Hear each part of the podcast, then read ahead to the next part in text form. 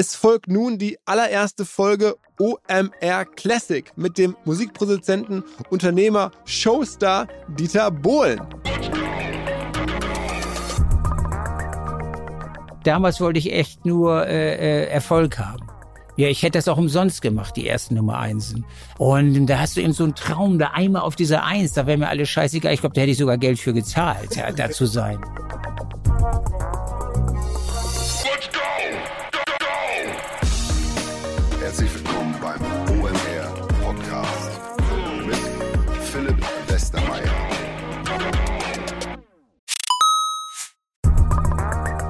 Ihr werdet euch wahrscheinlich fragen, warum unser Partner SalesViewer hier so oft im Podcast wirbt. Aber das ist relativ einfach zu erklären, denn wenn wir hier mittels Podcast Reichweite für SalesViewer erzeugen, dann besuchen natürlich auch hunderte von Menschen die Website von SalesViewer und SalesViewer kann dann mit dem eigenen Tool die Website-Besucher oder deren Firmen vor allen Dingen mit Klarnamen entschlüsseln. Also Podcast-Werbung führt zwangsläufig zu immer mehr Website-Besuchern und Website-Besucher lassen sich in Firmen Klarnamen von SalesViewer entschlüsseln und zu neuen B2B-Kunden machen. Und natürlich auch wir bei OMR sind sehr zufrieden mit SalesViewer, nicht nur als Kunde, sondern auch als Partner. Wir setzen deren Tool ebenfalls ein zur eigenen B2B-Lead-Generierung und entschlüsseln damit die Website-Besucher von OMR, OMR Reviews oder anderen Tochterfirmen. Man sieht einfach, wer eure Webseiten besucht hat und wofür sich potenzielle Kunden interessiert haben. Neben uns, also OMR, sitzen aber auch noch deutlich größere Firmen wie Stepstone, Avato Systems, Sport5, Talon One oder die Vodafone-Tochter Grand Centrix bereits auf SalesViewer und generieren damit täglich neue B2B-Leads. SalesViewer ist bekanntlich auf unserem hauseigenen Software-Bewertungsportal OMR Reviews das bestbewertete Tool in gleich drei Kategorien und kann jederzeit kostenlos getestet werden. Wer also sehen möchte, wer auf der eigenen Website drauf war und diese Person dann am besten zu Kunden verwandeln möchte, der kann das alles kostenlos ausprobieren. salesviewer.com slash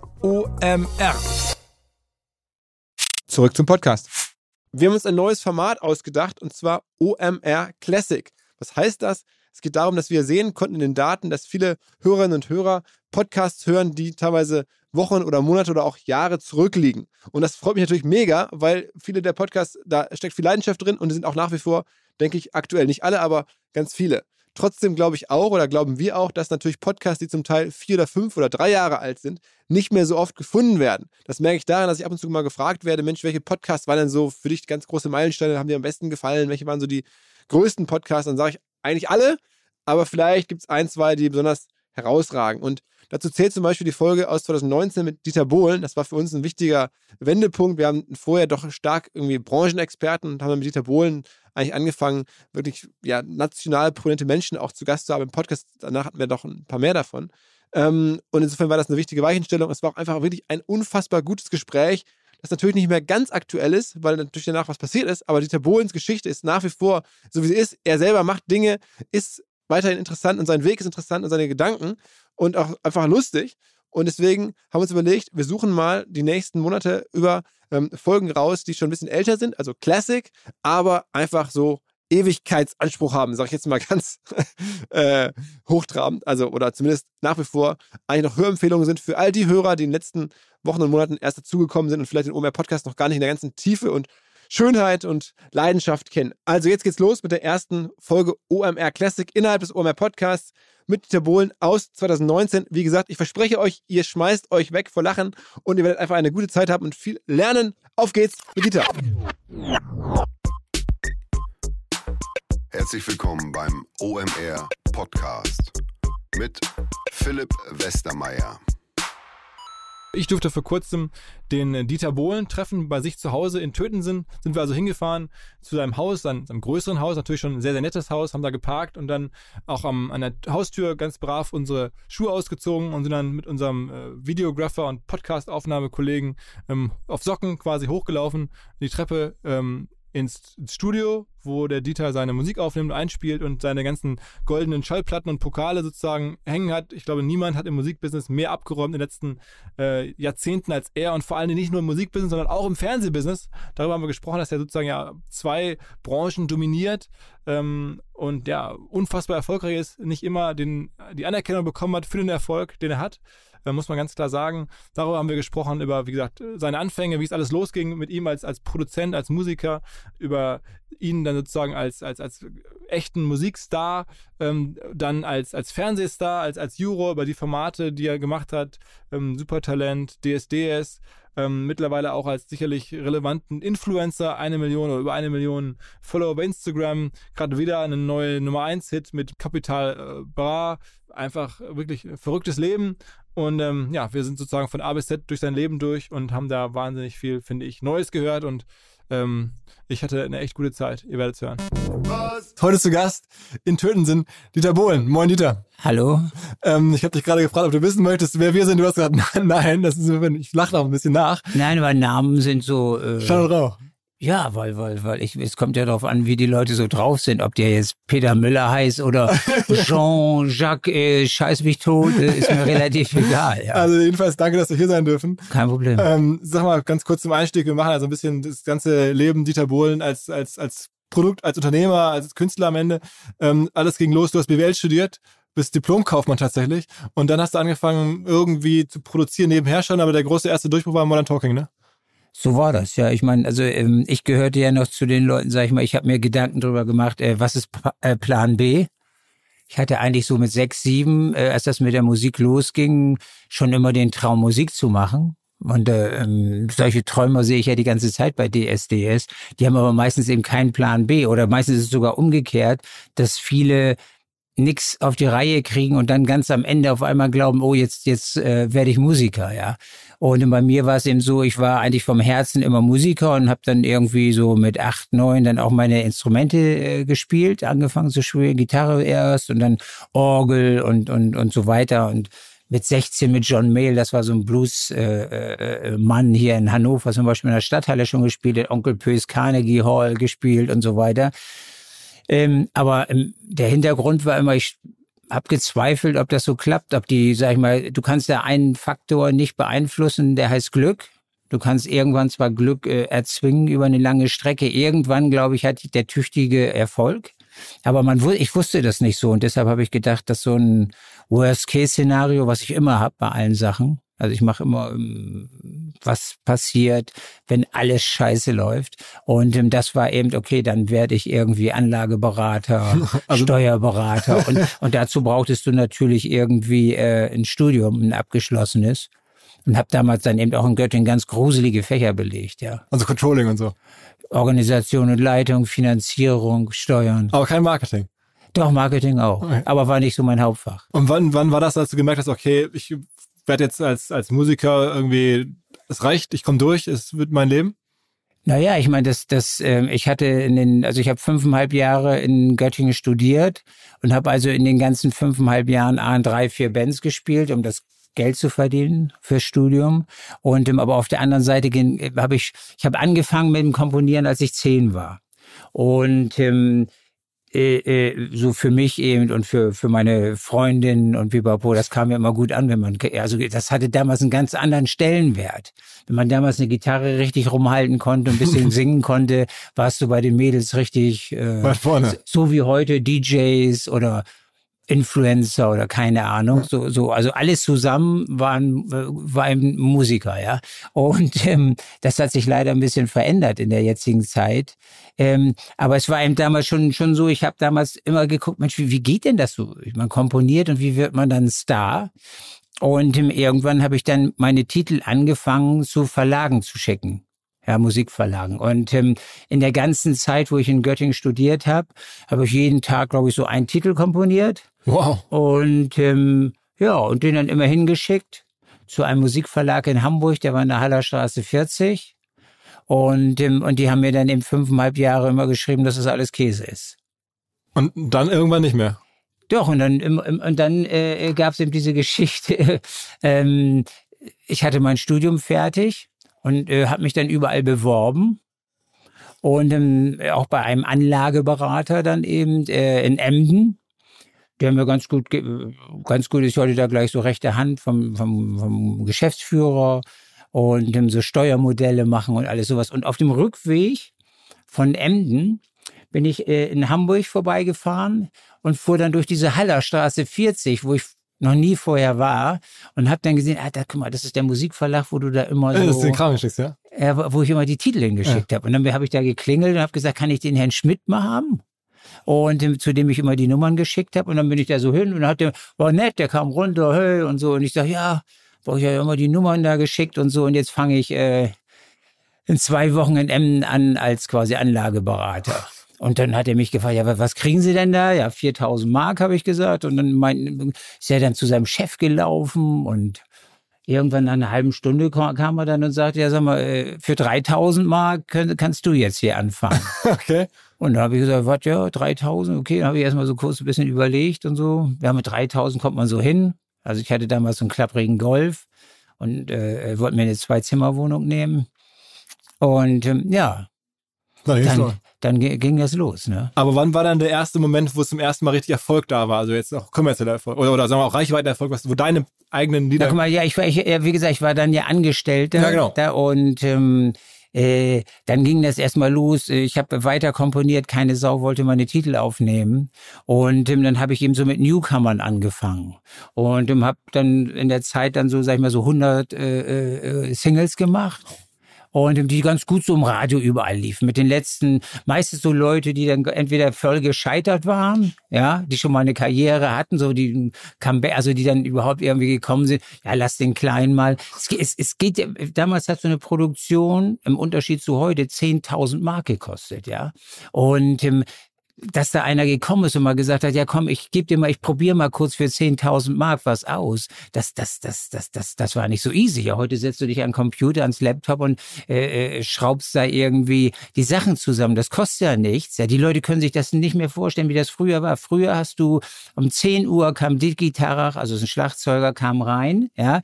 Er hat das Schlagzeug aufgebaut, das hat so eine Dreiviertelstunde gedauert. Dann hat er auf die Bassdrum gehauen und dann hast du erstmal zwei Stunden die Bassdrum eingestellt. Dann ging die ganze zwei Stunden ging bum, bum, bum, bum. Dann kam die Snare. So, dann warst du so nach drei Stunden einstellen mit dem Schlagzeug fertig, dann kam der Bass rein. Bum, bum, bum. Dann hast du das da alles eingestellt, dann hast du da mit denen gesprochen. Das war ein Wahnsinn. Und wenn die dann einen schlechten Tag hatten, meinetwegen die Frau am Tag vorher hat die nicht rangelassen oder wer weiß was, dann haben die Scheiße gespielt und die Nummer war am Arsch. Und zehn, da, da waren zehn Mill im Eimer. Ja, das war von Zufällen völlig abhängig. Äh, das war der Wahnsinn, weil es ja heutzutage ist das Kacke, dann nimmst du es irgendwie neu auf. Tausch die Bassdrum, tausch das. Du kannst ja alles machen auf dem Computer. Damals war so, wenn die Aufnahme scheiße war, war scheiße. Vorbei. Zehn Mill im Arsch. Aber wann war der Moment, wo es durchgewusst Ja, und einer von den Fuzis, die ich damals hatte, war Thomas Anders. Hatte ganz viele so kleine äh, Schlagersänger. Der war absolut im Erfolg äh, los. Und wir haben auch so im Schlager gemacht und so. Und ähm, ich hatte zwischen, weil damals war es Deutscher macht englischsprachige Musik, das war schon ein bisschen gaga. Und ähm, ich hatte dann eben eine Nummer komponiert, äh, in Englisch mal und dann, dann habe ich nach dieser Single-Produktion, äh, es war ein deutsche, deutscher Schlager, hatte ich noch abends, glaube ich, so eine Stunde Zeit und habe gesagt, Mensch, kannst du das dann nicht mal kurz drauf singen? Und dann meinte er noch, ja, aber doch nicht, ich will da nichts mit zu tun haben, ich bin Schlagersänger, mein Image und so und so, gib mir 500 Mark. okay. Dann habe ich gesagt, ey, kann ich nicht, ich will jetzt, also, dann habe ich mir das angehört, ich fand es richtig gut und erst später, so ein paar Tage später, bin ich dann drauf gekommen, da diese Eunuchen da, äh, also diese hohen Chöre. Ich war immer Bee Gees Fan und ähm, dann auch irgendwie gedacht, irgendwie was fehlte da, ja. Es war alles da, dieses Jummer halt immer Soul, Strophe war da und so. Thomas hatte das alles ganz gut gesungen. Und dann habe ich zum Toningenieur gesagt, pass auf, ich mache jetzt mal hier so, ich quietsch da mal drauf. Und das fanden wir dann eben, eben echt gut. Da war aber Thomas schon gar nicht mehr im Studio. Und ähm, dann, wie gesagt, und, und das ist dann ja auch mehr oder weniger so das Aushängeschild gewesen. Dann habe ich die Nummer genommen, dann war die fertig. Und dann bin ich eben äh, zur Hansa nach Berlin geflogen, habe denen das vorgespielt. Und die Produktion hatte damals irgendwie so schlappe 1000 Mark dann gekostet, ne? Mit allem. Ich habe damals noch alles selber gespielt, alle Instrumente. Außer dass es so einmal so eine Gitarre drin, die macht, das hat Peter Weihe gemacht. Und am Anfang ist so dieses äh, Piano-Dings. Äh, das hat auch, auch so ein anderer Typ gespielt. Alle Keyboards, Bass und Schlagzeug, alles habe ich gemacht, ne? Aus auf Computer. Mhm. Ne? Und ähm, deshalb hat das nichts gekostet. Und dann bin ich nach, nach Berlin geflogen zur Hansa hab denen das vorgespielt und die haben mir gesagt, okay, wir kaufen das für 10.000 Mark. Und da ich, war ich natürlich stolz, weil ich 9000 Euro verdient. habe endlich mal ein bisschen Geld verdient für die Firma. Ich Ja. habe ja nichts gekriegt. Also ich war da ja Angestellter. Dann haben die sich das dann alles da gegriffen. Ja, und das war dann auf einmal, dann haben wir so geguckt. Dann ging das so ein bisschen in den Diskotheken los. Alle dachten, das ist eine italienische Band. Und ähm, wo eine Frau singt. Weil da gab es eben noch einen Zufall. Also früher sah, sahen die Bandmaschinen ja so aus wie der Kasten da jetzt. Da stand eben eine Box. Also nee, da stand ein 24-Spurgerät und die sahen damals so aus. Und die hatten eine Variospeed. Ne? Das ist so ein kleiner Schalter war das. Und im Variospeed heißt ja nichts anderes, als das äh, Tonband konntest du langsamer oder schneller stellen. Wofür das mal sich mal jemand überlegt hat, weiß ich nicht. Aber auf jeden Fall gab's das.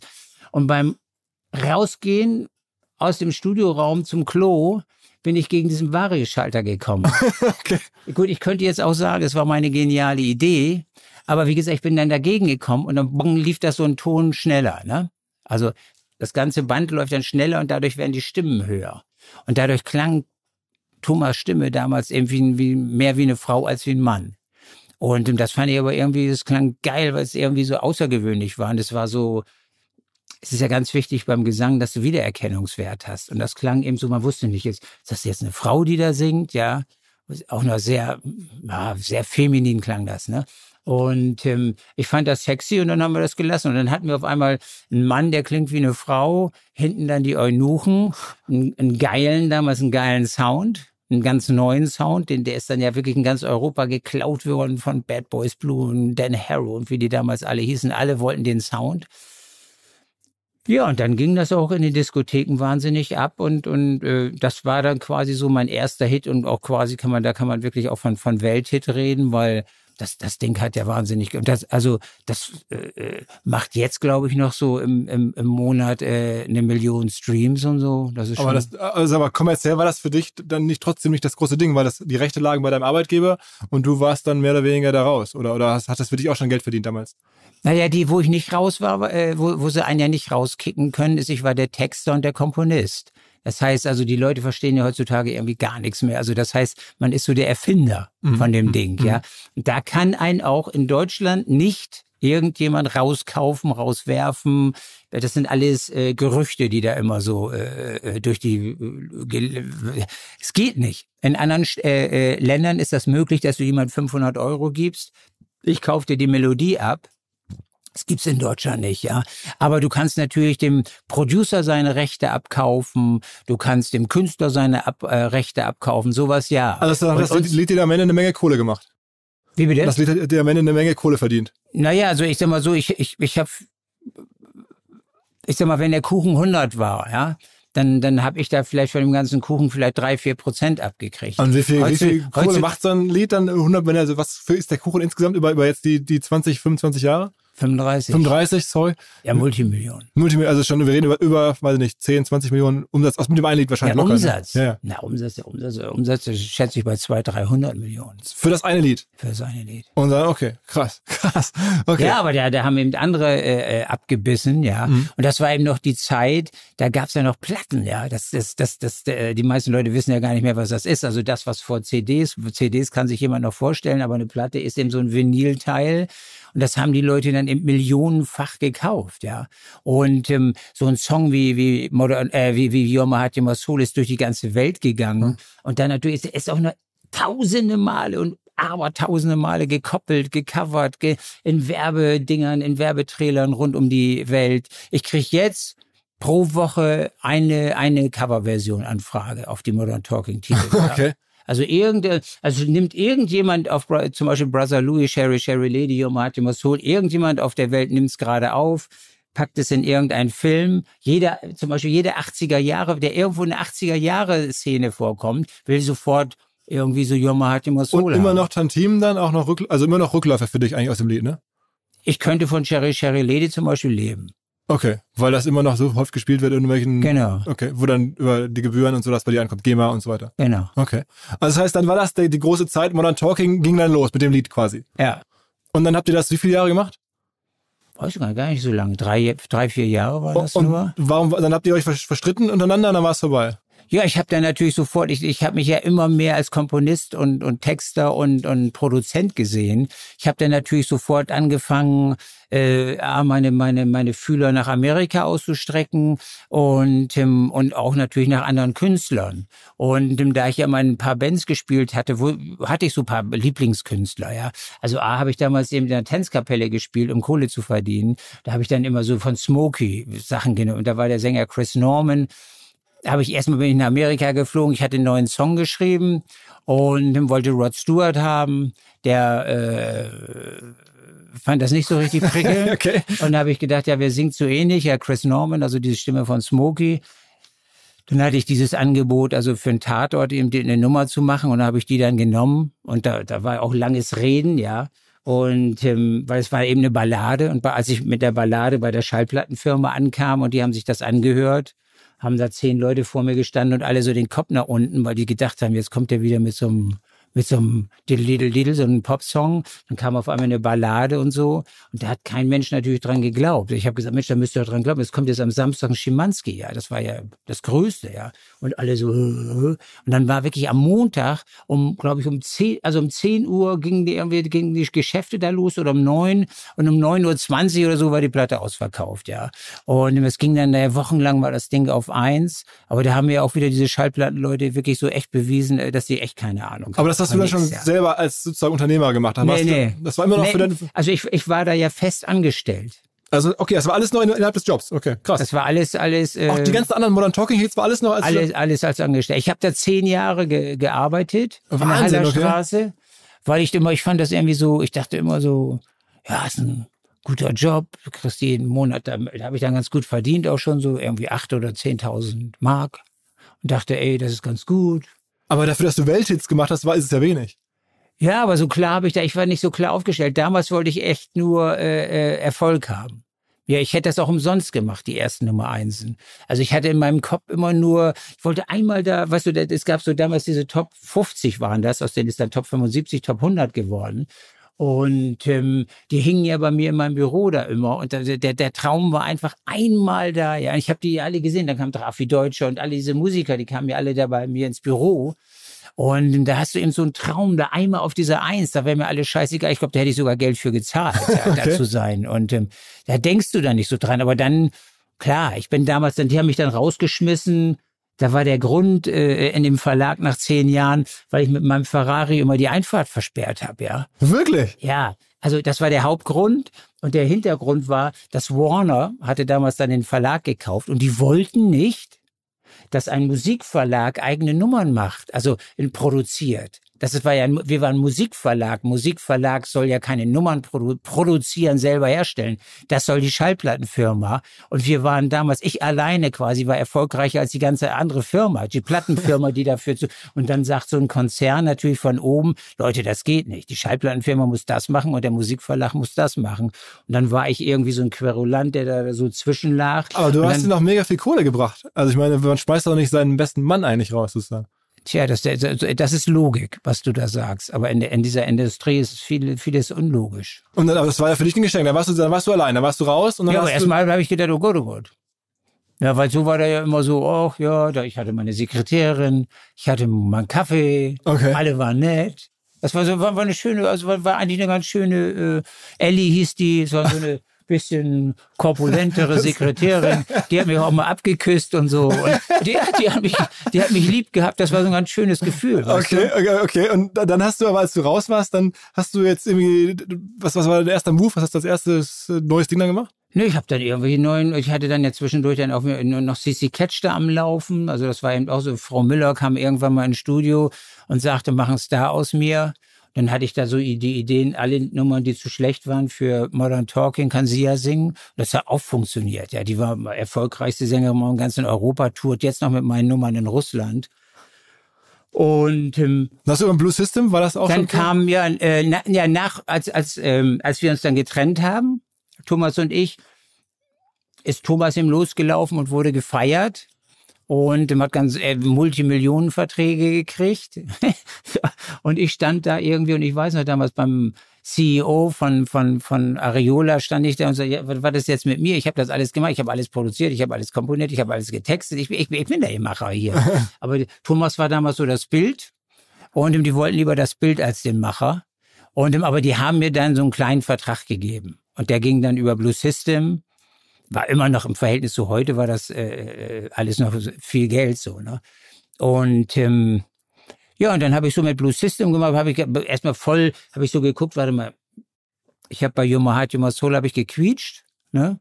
Also musste, äh, musste ja, ich, ich, ich habe gedacht, ich muss was anderes machen. Und deshalb habe ich dann damals dann so gegrunzt. Ja, okay. ja, ja, ja, ja, ja, weil wir dachten, ey, du brauchst einen Wiedererkennungswert. Und du hast immer den, also mach jetzt.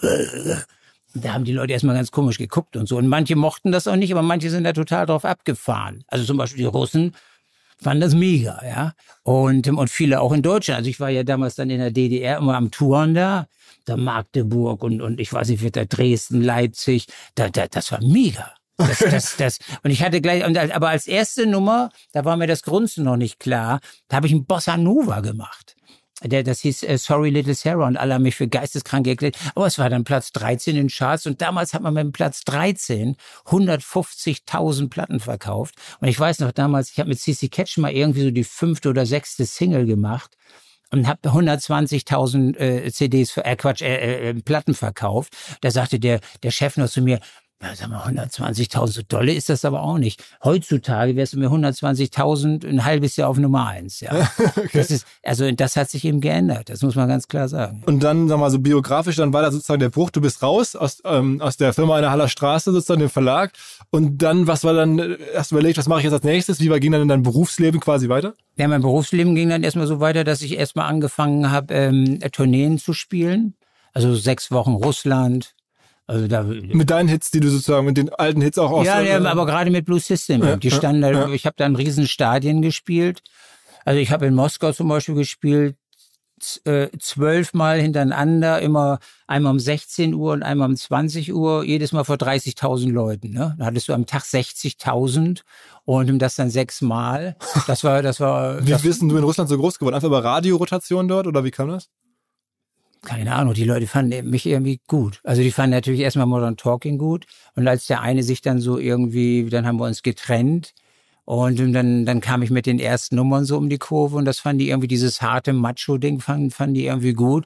Und da hätte ich, glaube ich, bis, bis jetzt immer auftreten können. Ja. okay. die, die, ich war ja vor zwei Wochen in, in Moskau und habe mich gewundert, also wie, wie diese alten Nummern, die hier quasi fast keiner mehr kennt, äh, äh, die sind da wahnsinnig angekommen. Ja. Okay.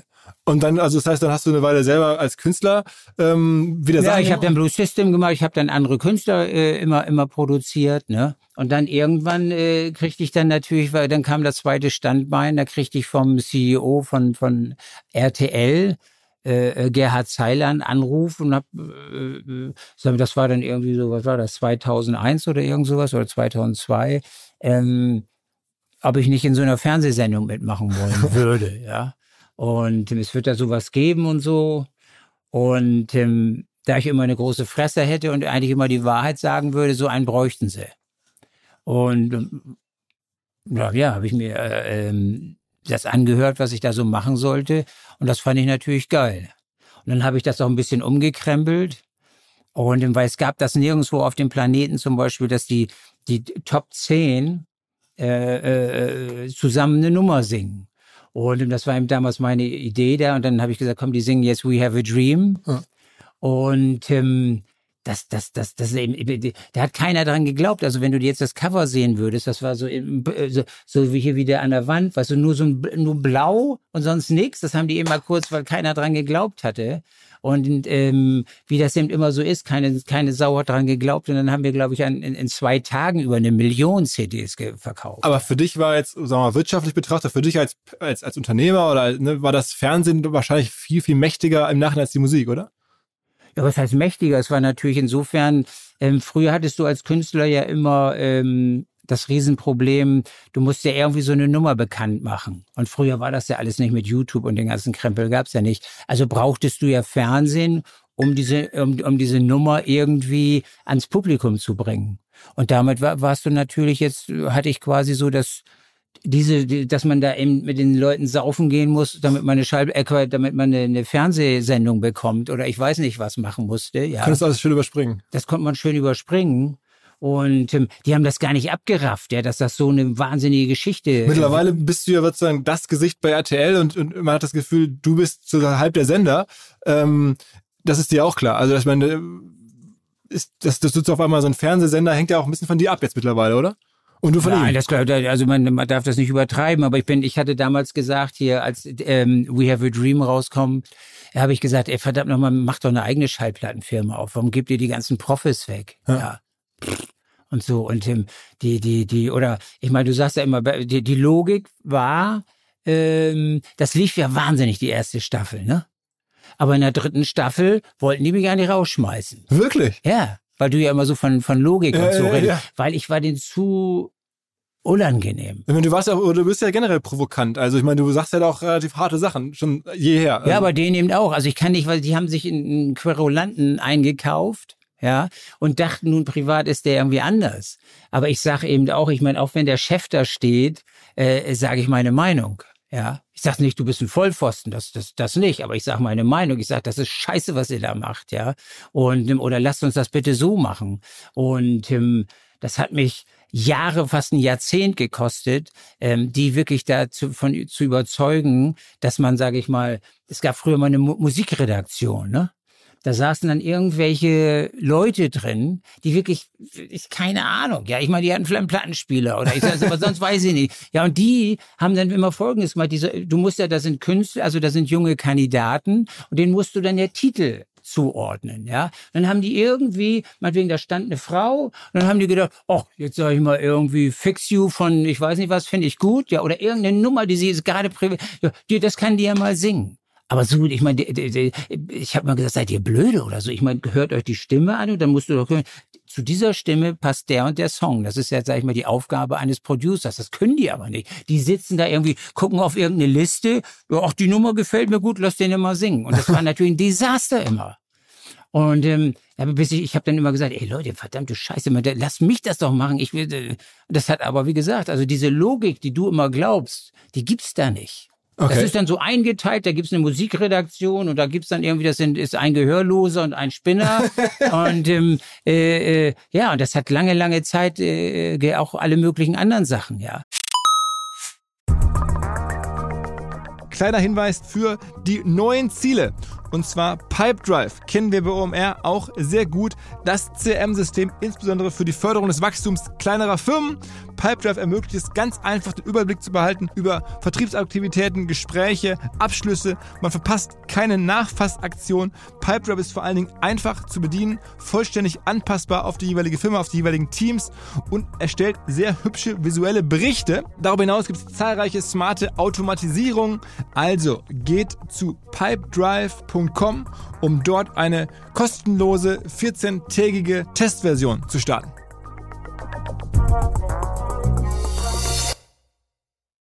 Zurück zum Podcast. Aber du hast ja einige der, der, der Teilnehmer, dann, die nachher das gewonnen hatten oder da weit nach vorne gekommen, hast du ja auch produziert. Mit denen hast du dann auch, ich glaube, mit einigen bist du bis heute befreundet oder äh, mit Pietro Lombardi, glaube ich, ich, machst du dann immer Sachen zusammen zum Beispiel, ne? Ja, Pietro sitzt ja jetzt bei mir in der, in der Jury. Ja, genau. Und ähm, ja, aber auch, ich meine, ich, ich war mit dir zum Beispiel hier, wenn ich diese Mark Matlock äh, liegt da unten, äh, äh, das, das war lustig, ja. Oder auch gerade den Schallplattenfirmen dann immer zu zeigen, dass sie keine Ahnung haben, macht mir eben Spaß. Weil also als eine Beatrice Egli da saß, und da gesungen hat, hatte die Schallplattenfirma gesagt, das ist der letzte Mist. Ja, und, ähm, und nachher hat sie gewonnen und dann hat die Schallplattenfirma gesagt, haben wir gleich gesagt, ja.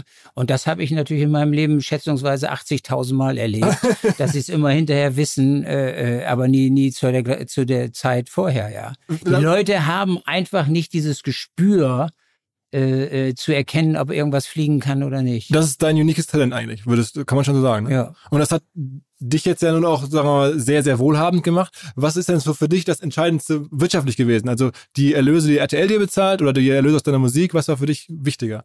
Oder was ist mehr? Also ich, über sowas mache ich mir ehrlich gesagt, ich, ich, glaube, wenn man irgendwo auf einem Gebiet echt gut ist, ne, dann kommt die Kohle, da, da braucht man sich keine Sorgen zu machen, das kommt von selber. Wenn du gut bist, bezahlt dich da irgendjemand für. Es gibt irgendwelche Bekloppten, die fahren immer im Kreis rum, ja, können das besonders schnell und verdienen da eine halbe Milliarde mit, ja, Hamilton und äh. Vettel und wie die heißen, alle nette Menschen, ja, aber die können, das Einzige, was sie können, ist im Kreis fahren, ganz, ganz schnell. Und da gibt's da Geld für. Wenn du einen Ball aus 10 Meter oder 20 Meter Entfernung in den Korb wirfst, ja, gibt's da Multimillionen für. Also so, so ist das.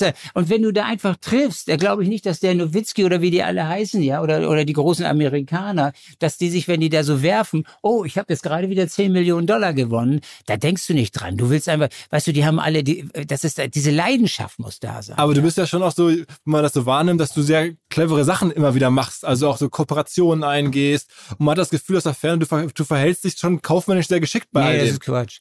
Das ist, ich mache alles da aus dem Bauch raus. Äh, äh, oder Nase oder wie auch immer man. Und dann, dann, wenn man einfach Recht behält, verdient man da ein bisschen Geld mit. Aber wenn ich clever gewesen wäre. Ein bisschen Geld ist gut. Also ich meine, das ist ja, zumindest das Manager-Magazin hat gesagt, du bist jetzt auf Platz 164 der reichsten Deutschen. Ach Quatsch, 635. Entschuldigung, ja, ich habe es falsch gemerkt. ja, aber es ist alles, alles Quatsch. Ist Quatsch. Ja, das ist, mir geht's gut. Aber äh, ich sag mal so, ich hatte äh, letzte Woche gerade ein Gespräch mit, mit, mit meinem Anwälten und so. Ähm, wenn ich wirtschaftlich alles richtig gemacht hätte oder nur nur an, an, annähernd, ja, also eigener Musikverlag vielleicht, vielleicht ein Label, eine Schallplattenfirma, ja, dann dann dann, dann hätte, hätte ich jetzt das zehnfache an Kohle. Ich meine, ich habe damals Thomas und ich, wir haben zwei Prozent gekriegt. Ne? Ja. Und die haben, mussten wir uns teilen, also jeder ein Prozent und im Ausland eine Reduzierung auf 50 Prozent, also ein halbes Prozent. So ein Typ wie Capital Bra, der verdient heute 90, also das 90-fache von dem, was wir damals gekriegt haben. Aber es war, ist es jetzt eben auch eine andere Zeit, ja, weil du brauchst ja die Schallplattenfirmen nicht.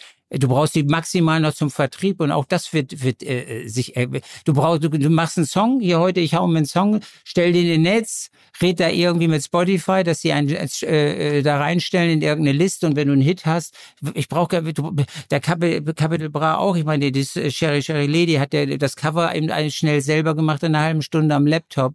Das ist ja alles nicht mehr so wie früher, ja. Aber also, Wirtschaft, also wirtschaftlich war eigentlich alles scheiße, was ich gemacht habe. Aber, aber sagen wir mal, das Fernsehen ist, finde ich, noch viel auffälliger, weil wenn man sich anguckt, da gibt es ja eine Bilanz zu RTL, verdient die mir jedes Jahr Milliarden als nee, Unternehmen als Unternehmen, RTL? Milliarden. Also, Umsatz. Nee, nee, nee, auch Ergebnis. Ja, ein, ein bisschen mehr als eine, ne? Oder also, drei oder RTL so. Deutschland vielleicht. Ja, genau, RTL 1, insgesamt, also Milliarden Ergebnis so. Da ist jetzt schon relativ viel, würde ich mal sagen, auch die Sendungen, die du machst, was du dem Sender gibst. Und dann habe ich bei Wikipedia gelesen, dass die dir angeblich pro Staffel 1,2 Millionen bezahlen pro Staffel. Da dachte ich mir, wow, das ist ja schlecht verhandelt, wenn er stimmen sollte.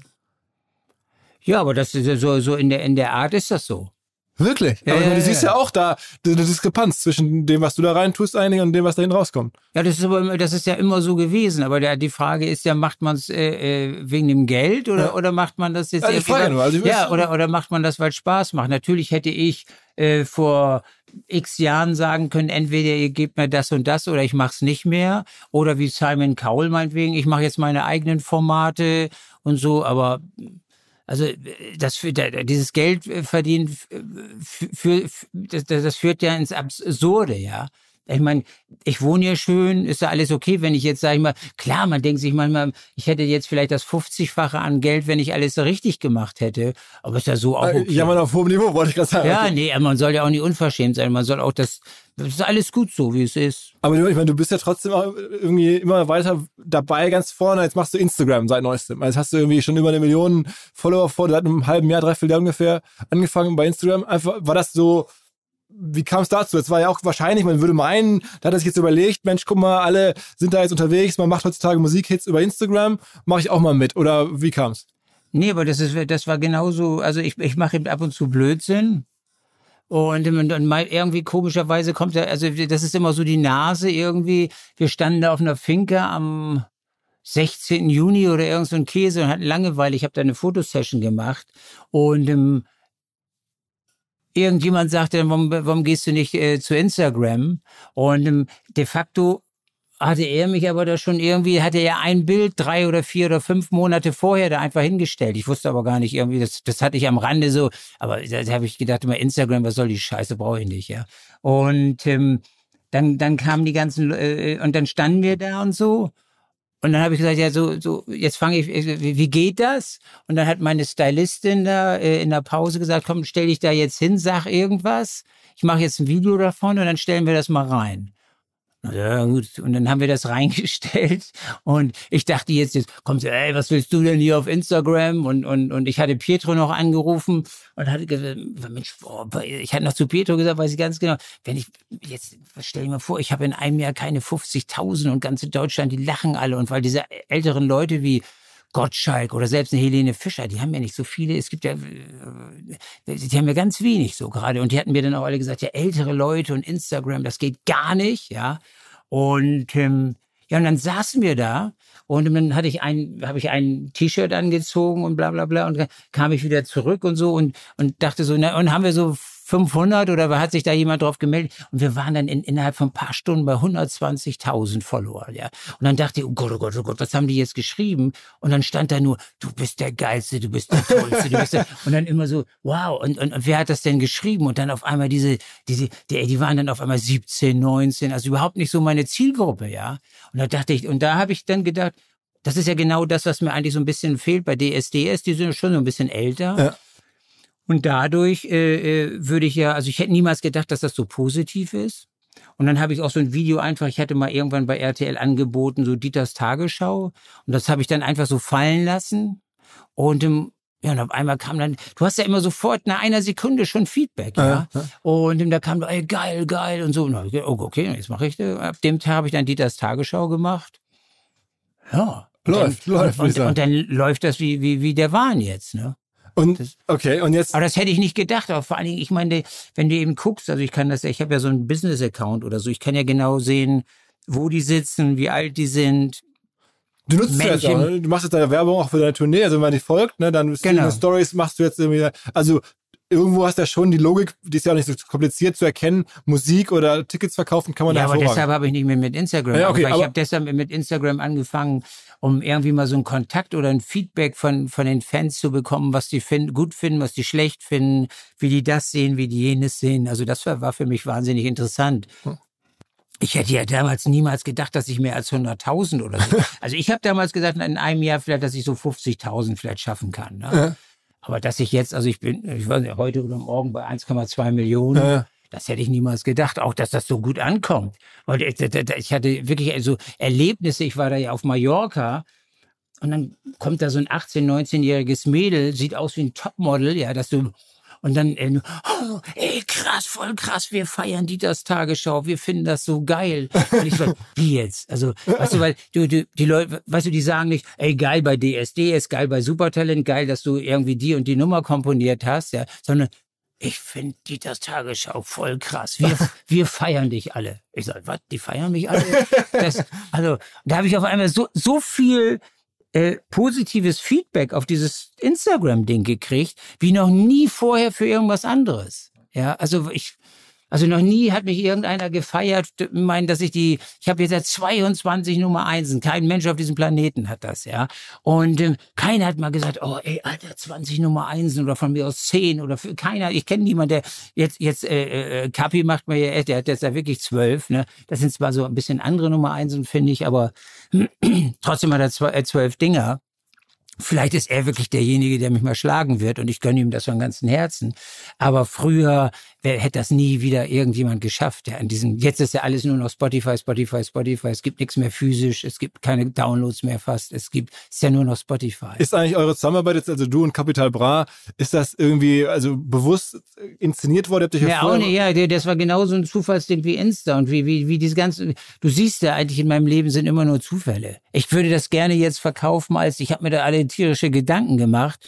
Bei Kapi war es so, ich habe einfach äh, äh, gesagt, ein, also äh, ich, ich kenne ziemlich viele Rapper aber nicht diese, diese, die da oben, also nicht, nicht, jetzt Kollege. Nein, nein, ich meine jetzt auch die deutsche Elite oder so. Ich kenne nur die kleine Rapper, sag ja, ich mal. Ja. Und ich weiß nicht, diese vielleicht nicht, also Erfolg, nicht so welche, die so viel Erfolg haben. Ja. Und die rappen natürlich immer, ich habe Maybach, ich habe dies, ich habe jenes. Und da habe ich gesagt, Mensch, ich, ich kenne keinen Rapper, habe ich gesagt, der in Maybach fährt. Das haben ihm irgendwelche, morgens ist er aufgestanden und irgendwelche Leute haben ihm erzählt, du, der Buhlen, der lästert da über dich ab und pipapo und so. Da ist der durch die Decke, ja.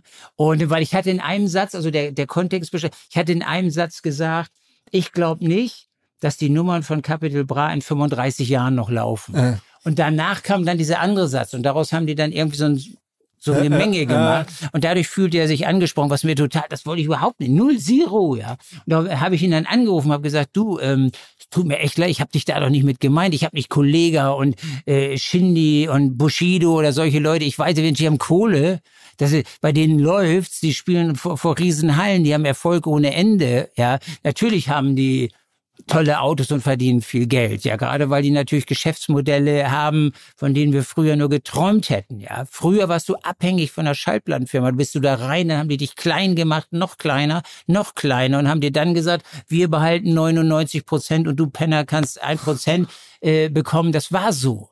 Und heutzutage hat sich das alles gedreht. Jetzt sagen die, ey, pass auf, wir kriegen 90 Prozent und ihr Penner kriegt 10. Das hat sich völlig, das, das hat sich völlig geändert. Ja, das ist genauso, als wenn jetzt einer äh, im Wald, sage ich mal, du, du kniest dich hin und das Pferd reitet auf dir. Ja? Das, das, das, das, alles hat sich, also, also auf den Kopf alles, ja. Und dann hat aber Kapital Bra gesagt, und lass was doch machen, oder hast du Nee, und dann, nee, gar, gar nichts hat er gesagt. Ich, ich, wir haben es aber verstanden. Ach so, okay, sagt er, ja. So hast du es gemeint. Ich sage, ja, genau so habe ich das gemeint, Mensch. Ich, du, du bist super erfolgreich, finde ich geil. Ja, Alter, okay, dann ist ja gut. Ne? Ja. Und das, das war es dann irgendwie, das war das erste Gespräch. Und dann habe ich ihm irgendwann äh, äh, ähm, geschrieben, äh, äh, er ist ja auch äh, bei, Insta? Auf, äh, bei Instagram, ja. Und ähm, habe ich ihm geschrieben, ja, Mensch, sag mal, du, wollen wir nicht mal was zusammen machen? Warum nicht? Und so. Also, und wir hatten, da kannten uns ja nur am Telefon, aber wir haben natürlich echt viele Gemeinsamkeiten, ja. Also seine Songs werden im Radio ja auch gedisst. Viele sagen, es ist alles scheiße, was er macht. Ja, das war bei mir genauso. Ich meine, in den letzten 35 Jahren, alle Radiostationen haben mich gedisst, keiner spielt mich. Ja, also Frau Radio Hamburg waren die die letzte Nummer oder NDR oder wie die alle hießen. Ich hatte, guck mal, damals mit ihrer Lena, es war so lustig. Lena äh, kam ja von, aus, vom NDR. Die hatte 2200 äh, Plays in der Woche und ich hatte die Nummer eins in den Charts und hatte sechs. Ja, das nennt man öffentlich-rechtliche, faire äh, äh, das ist, die haben ja eigentlich einen Auftrag, ja, deshalb kriegen die ja ihr GEZ, da möchte ich auch mal was zu sagen. Viele Leute lese ich immer, ja, ihr mit euren Gebühren und so. RTL Pro 7 Sat 1, wir kriegen keine Gebühren. Ja, ja nur die öffentlich-rechtlichen, die ziehen sich diese 8 Milliarden GEZ rein ja. und RTL muss abends einfach Werbung machen. Sonst, sonst können wir die Sendung nicht produzieren. Ja, das verstehen die Leute nicht. Die, die, die, die, die, die Leute denken immer, diese, die GEZ zahlen sie für alle Sender. Es ist aber nicht so, ja. So, komme ich wieder zu Kapi. Habe ihm dann geschrieben, willst du nicht mal irgendwas machen oder so? Und ähm, ähm, die Bildzeitung hatte natürlich in der Zwischenzeit von unserem Beef damit gekriegt, der schon gar kein Beef mehr war. Und ähm, die haben ihn dann, glaube ich, so gefragt, ja, hier, mach doch mal Brasaludi oder Sherry Lady oder so. Und dann hat äh, äh, Kapi gesagt, Sherry, Sherry Lady würde ich doch niemals machen. Und ähm, dann habe ich ihn dann, ich sag mal, habe ich ihn dann, wie, warum machst du das denn nicht? Ist doch geil irgendwie, ja. Ja. Und ähm, ja, und einen Tag später ruft er mich dann an und so und spielt mir das vor, ist fertig, ja. und ich so, boah, alter Schwede, ja. Da hatte ich Gänsehaut. Ich dachte, das ist ja genau auf dem Punkt. Also wie, wie ist geil, ja. Weil, wie er das gesungen hatte. Können auch alle Leute können mich erschlagen, ist mir ganz egal. Ich hatte, habe gedacht, boah, das ist wirklich geil. Und ähm, dann hatte ich angerufen bei der Schallplatte, wann wollte ich das dann veröffentlichen und so. Und dann haben die ja irgendwie, dann ging das wieder so wie Schallplattenfirmen im Sinn. Ja, ähm, erstmal kommen jetzt noch zwei Singles und am 27. Mai oder Anfang ab, äh, Juni veröffentlichen wir das dann so, versuchen mal dann, ob das dann irgendwie geht. Und da habe ich Kapi angerufen, äh, lange Zeit und so, ne? Ja, ja, Bruder. Und ähm, dann, dann auf einmal hat er über den nächsten Tag das Video gemacht und dann, er sagte, du, am Freitag kommt das raus. Also er hatte Mittwoch das aufgenommen, Donnerstag das äh, äh, Video gemacht nachts, Freitag kam es raus. Also in meiner ganzen 35 Jahre Musik, weil er sagt, und das ist eben, das finde ich so geil heute, er sagt, was sie da machen müssen. Die haben überhaupt kein Mitspracherecht, nix, ja. ja. Das ist natürlich, das hätte ich mir früher auch gewünscht, ja. Dann, dann glaube ich, würde ich hier im goldenen Schloss wohnen mit Diamanten, als wer weiß was. Also, ja, das, das, und das war eine Zusammenarbeit. Also ich stehe ja unheimlich drauf auf Machen. Und im Kapi, also der, der überlegt nicht lange, der haut das Ding einfach raus. Dem gefiel das in dem Moment. Er war im Studio, der hat gesungen, auf einmal fand er das geil. Und ähm, dann hat er gesagt, ja, ich bring's übermorgen raus. Ja, das, das Und ist das, cool. ist das für euch kommerziell auch cool, dass, dass das so groß ist? Oder ist das mehr jetzt auch wieder Anerkennung und ihr habt da eine geile Sache gemacht, die viele hören, aber bringt euch das was, so wirtschaftlich gefragt? Naja, Kapi, äh, da ihm da die Bänder gehören und ihm alles gehört. Also ich bin nur der Erfinder, ja, Ja. Sage ich mal. Und ich habe gerade mal meine Fans hier auf äh, Fo- Follower, die haben, äh, die schreiben dann so, ja, was kriegt ihr für einen Stream? Ein Euro? Und rechnen sie, also ich habe, wir haben jetzt, also ich glaube, wir haben 14 Millionen Streams jetzt. Denken die also 14 Millionen Euro kriege ich, ja. Ich habe äh, die, die bittere Wahrheit ist, dass ich ähm, für eine Million Euro 400 Euro kriege. Also für eine Million Streams. Für eine Million, äh, schon, Äh, schon. Für eine Million Streams gibt's 400 Euro als Texter und Komponist. Das heißt also, bei 10 Millionen habe ich doch die stolze Nummer von 4000 Euro. Also ich kann jetzt sagen, ich habe glatt 5000 Euro verdient. Da ähm, zieht die GEMA natürlich erstmal ihr Ding ab. Also das heißt nochmal, dann habe ich habe dann netto 4000, da geht die Steuer runter. Also ich habe glatte 2 Mill jetzt verdient. Das ist doch was. aber für Kapital ist ja auch nicht so viel fetter dann. Naja, das 80-fache, ne? So, ne, also nee, nee, nee, nee das, das 10 bis 12-fache, weil es ist sein Master, ihm gehört ja alles. Aber dem das Ding. trotzdem, das, das sagen 2000, dann mal 10 sind 20.000. Das ist ja auch für Nummer 1 Hit dann eigentlich wenig Geld. Ja? Ja, aber, aber die Künstler heute natürlich ähm, Machen den live. Machen die mit Live-Kohle und mit anderen Sachen, mit Alben vielleicht ein bisschen noch. Aber äh, das Live-Geschäft ist eben, äh, das, das, das, also ich war darauf vorbereitet, weil ich hatte mal gelesen, auch ähm, Helene Fischer hatte mal irgendwie 35 Millionen Streams. Und ähm, da hatte der, der Komponist dann irgendwie auch geschrieben, er hat da 1600 Euro gekriegt. Also mit den Streams, das, das, das sollte man nicht so richtig äh, überbewerten. Und du bist jetzt aber auch noch demnächst wieder auf Tournee. Also hast du dich auch entschieden, nochmal, ich gehe nochmal auf Tournee. Ja, das war ein bisschen anders. Also äh, ich habe jetzt ja Instagram. Ja. Und bei Instagram kam dann jeden Tag, ja, du bist in Moskau, du bist dort, du bist hier, du bist in Südamerika. Warum spielst du nie in Deutschland? Ja. Und irgendwann gingen mir dann mal die, die, die, die, die Argumente aus. Und ich habe gesagt, okay, pass auf, ich organisiere jetzt ein riesen Open-Air-Konzert und ähm, in Berlin. Alle begeistert, äh, das ging dann auch schnell. Ich habe einen Freund von mir angerufen, dem gehört diese DEAG, Professor Schwenko.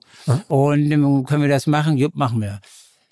Dann hat er sich, ähm, haben wir, ich habe gesagt, lass uns das irgendwie so einen Samstag machen und so. Und ähm, ja, dann, dann kam die Ankündigung vom Konzert. Äh, es waren 10.000 Dinger und ich bin 10.000 Karten. Ich bin echt in die Knie gegangen. Ich habe gedacht, wir brauchen, das kriegen wir niemals voll. Habe ich ihm auch gesagt. Also wie bei Instagram. Und ähm, nach 48 Stunden waren 10.000 Karten weg. Und ich hatte den Fans ja versprochen auch, dass jeder äh, eine Karte kriegt. Und da ging schon wieder das Gepöbel los. Ja, jetzt kriegen wir keine Karte. Und vor allen Dingen noch was Schlimmeres ging los. Der Schwarzmarkt ging los.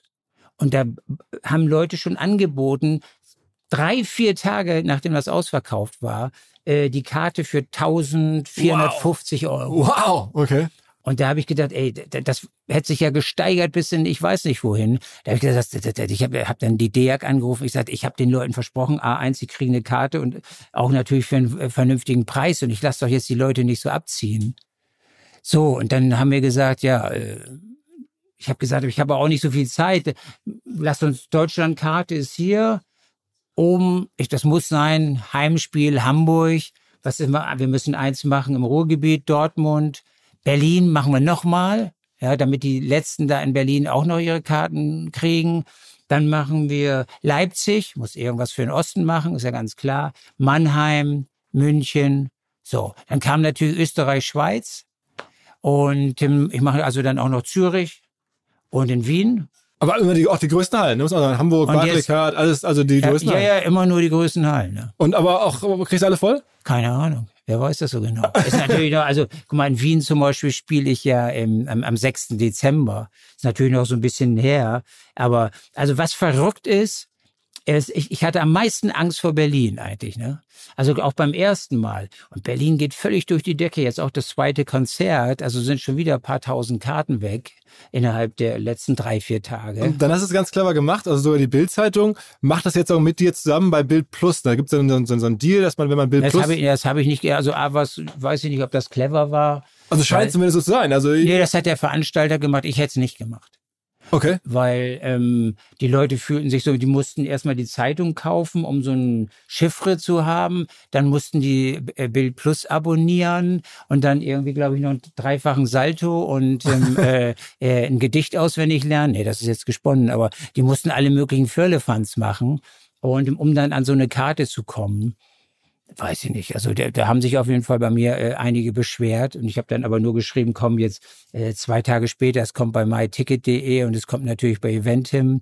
Da kriegt ihr alle eure Karten ganz normal und dann braucht ihr auch kein, keine Abos zu lösen und so weiter und so fort.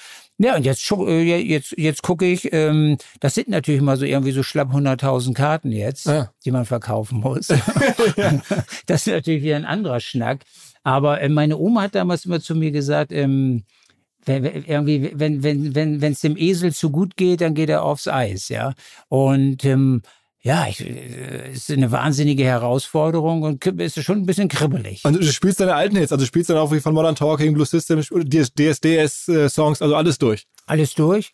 Also all, alle eben, also meine 22 Nummer Einsen. Das ist schon ein Abend voll. Und ähm, ja, ja, klar, das ist ein Abend locker voll. Dann natürlich auch ein paar Nummer an, natürlich vom Blue System, die waren nicht Nummer eins, da waren nur die Alben Nummer eins, aber das wollen die Leute von mir hören. Ich werde auch eine Schlagerecke machen, so mit Beat- Beatrice Egli, die war ja mit Mein Herz Nummer eins, dann irgendwie eine Nummer von Andrea Berg, eine Nummer von DJ Ötzi und sowas, so zehn Minuten mal ein bisschen Krachschlager mache ich auch. Und ähm, ja, die viele schreiben mir immer, ja, live, machst du live, machst du, ja, natürlich mache ich live. Ja, das wird, wird auch nicht, ich meine, ich kann nicht wie Yvonne Katterfeld für dich singen und ich kann nicht wie Chris Norman mit Night Lady singen und ich kann auch nicht Your My Heart, Your My Soul wie, wie Thomas Anders singen. Das ist ganz klar. Ich kann das alles so singen, wie ich den Künstlern das damals vorgesungen habe. Und es ist natürlich immer schlechter irgendwie. ja. Aber Da bringst du noch ein paar andere Stars dann mit? Also kommen dann auch Beatrice ich. Egli, Kapital Brat, sind die da mit dabei? Also treten mal mit auf oder sowas? Machst du Also so? wenn die wollen, ja. Aber ähm, ähm, also ich würde jetzt nicht das Versprechen geben wollen, weil man weiß ja nie. Ich meine, ich spiele nur auf Samstagen. Meistens haben die dann selber alle äh, äh, was zu tun. ja. Und ähm, nachher kommen die nicht und nachher sind die Leute irgendwie sauer. Die Leute sollen schon in erster Linie natürlich kommen wegen mir. Und ähm, das mit den Gastauftritten, das wird sich irgendwann klären. Ich werde werd, werd bestimmt ein paar Leute fragen. Aber wenn die dann nicht kommen, dann, dann, dann, also ich will da nicht irgendwie jetzt was versprechen, was ich nachher nicht halten kann. Sag, sag mal ein paar Worte, weil wir gerade darüber sprachen, Bildzeitung. Ist ja für dich irgendwie, du bist da regelmäßig drin seit Jahrzehnten, du bist für die ja Content, der auch wertvoll ist. Dafür geben die dir kein Geld, logischerweise, aber da macht ihr gemeinsame Aktionen. Gibt es da eine große Nähe, generell so Boulevardmedien? Ist das für dich irgendwas, was du aktiv oder passiert das auch alles passiv? Das, da, da mache ich gar nichts. Also, also ich versuche da mich zu drücken, wo es nur irgendwie geht. Aber jeden Tag fast kommt irgendwie eine Anfrage. Also willst du nicht da was zu sagen und willst du nicht hier was zu sagen? Und ich sage eigentlich immer, ich, ich sage da nichts zu. Wie gesagt, diese Geschichte jetzt mit der, äh, mit meiner Tour, ähm, das kam von meinem Veranstalter. Weil ich ganz ehrlich bin, also meine Bildzeitung ist ja mein Instagram-Account und ähm, da, äh, da kann ich ja veröffentlichen, so wie die Sachen wirklich sind. Ist ganz praktisch, ne? Ist schon ganz geil, Instagram, ne? Ja, weil, weil, weil ich kann den natürlich, das war ja auch, auch ein, ein Punkt, dass man den Leuten wirklich real sagen kann, so war die Geschichte wirklich. Und nicht wie das jetzt ja irgendwie, es wird ja alles verfälscht. Ja, es wird ja immer, irgendjemand geht da hin zur Bildzeitung, erzählt eine Geschichte. Ja, oder die ganzen, wenn du jetzt zum Kiosk gehst, werden da 20 Hefte liegen, wo eine Geschichte von mir drauf äh, drin ist. In der einen Geschichte steht, ich habe mich von Carina getrennt, in der anderen Geschichte steht, ich habe Carina geheiratet, in der anderen Geschichte steht, Carina ist ja gerade ausgezogen, in der vierten steht, Carina ist schwanger. Das ist immer gut, das gibt richtig viel Kohle. ähm, Weil du alles, alles abmahnst. ja, die Abmahnung gibt nicht die Kohle, aber die Geldentschädigung gibt die Kohle. Ja. Okay. Und so Schwangerschreiben von einer Frau, die nicht schwanger ist, das gibt richtig Kohle. Größer Also, also am meisten Kohle, ich habe meine Geschichte mit, die haben, wir waren, Karina und ich, wir waren, lagen in einer Bucht. Und Karina war, wir waren beide nackt. Und das gibt richtig Kohle. also sechsstellig. ja, ja, ja, ja. Okay, okay, okay, okay. Und Aber ganz locker, ja. okay. Also die, die, also die sollen mich ruhig dann nochmal nackt abbilden. Das ist immer ganz gut, dann meine nächsten zehn Jahre Urlaub immer finanziert. Das, es ist einfach eine Sauerei, weißt du, man, man klettert da über Felsen und wer weiß was, weil man da irgendwelche Ruhe haben will und da ist kein Mensch, ja. Und dann klettern die Paparazzi, irgendwie kriegen die das dann da raus und dann schleichen die sich da an, warten da irgendwie so, wie so, äh, das ist machst du eigentlich dein Instagram jetzt komplett selber? Also alles. Wirklich alles. Also du hast die ganze Plattform, alle Stories machen, schneiden, Alles. Filter, der ganze Alles. Kram. Alles. Hast Also ich mache jede, ich mache jede Story allein, ich mache jeden Kommentar allein. Die Leute denken ja auch die ganze Zeit immer, ich habe ja Leute, die die Kommentare schreiben. Schwachsinn. Also ich schreibe die Kommentare selber. Aber ich sind teilweise ein paar hundert Kommentare. paar tausend. Ja, also ja, also ich also, habe äh, gestern, glaube ich, dreieinhalbtausend Kommentare geschrieben. Wirklich? Ja. Wow. Ja, du, du kannst, ich weiß nicht, hier, hier gibt's ja so ein Ding, da kannst du mal einstellen, wie, wie, wie viele Stunden ich bei Insta bin. Ja. Und im Moment sind das immer so neun Stunden am Tag. Da fragen die Leute, ja, das ist krass, aber deshalb, ich, ich kann natürlich kein Fernsehen mehr gucken, ich kann keine Musik kaum noch hören. Also ich, ich, ich, ich opfer mich da für Insta ziemlich auf. Und aber die, du siehst den Hebel, du siehst, der Grund ist, dass du siehst, wie gut das funktioniert am Ende. Nee, nee, nee, nee, nee. Der Hebel ist, äh, dass Insta von meiner Seite aus die Wahrheit wenigstens ist. Ja, wenn, wenn, leider äh, äh, passiert es natürlich jetzt häufiger, dass die Leute sich mich benutzen wollen als Promotion-Maschine, äh, Maschine, ja, dass sie jetzt also künstlich äh, Beef, sage ich mal, erzeugen wollen, um irgendwie in die Medien zu kommen. Ja. Ja. Also dass mich da irgendwelche Leute da an, an pinkeln von der Seite, ja, äh, um einfach so, weil die denken, ist wahrscheinlich das mit Capital Brava abgesprochen oder was, hat so mega funktioniert. Mach genau, jetzt da, auch. das Ja. machen wir jetzt auch. Das nervt natürlich, ja. Ja. Oder ähm, ich habe am Anfang auch mal dachte, ach, das ist geil, ja, dann habe ich die Zeitschriften hier auseinandergenommen, habe ich vorgelesen, was die geschrieben haben, habe gesagt, alles, ne, aber dann und habe die Zeitung dann weggeschmissen, hab dann aber gemerkt, das ist ja sogar auch noch wieder Promo für sie. Aber es könnte dir egal sein. Ich meine, du hast jetzt finanziell bist du gut drauf, also das brauchst du nicht. Warum machst also du trotzdem? für, ja, aber für mich ist dieses Ding, äh, also sage ich mal, Geschichten gerade zu rücken, die völlig falsch sind, das macht schon Sinn für mich, ja. Und ähm, das ist jetzt, ich, ich hoffe ja, dass das weiterläuft.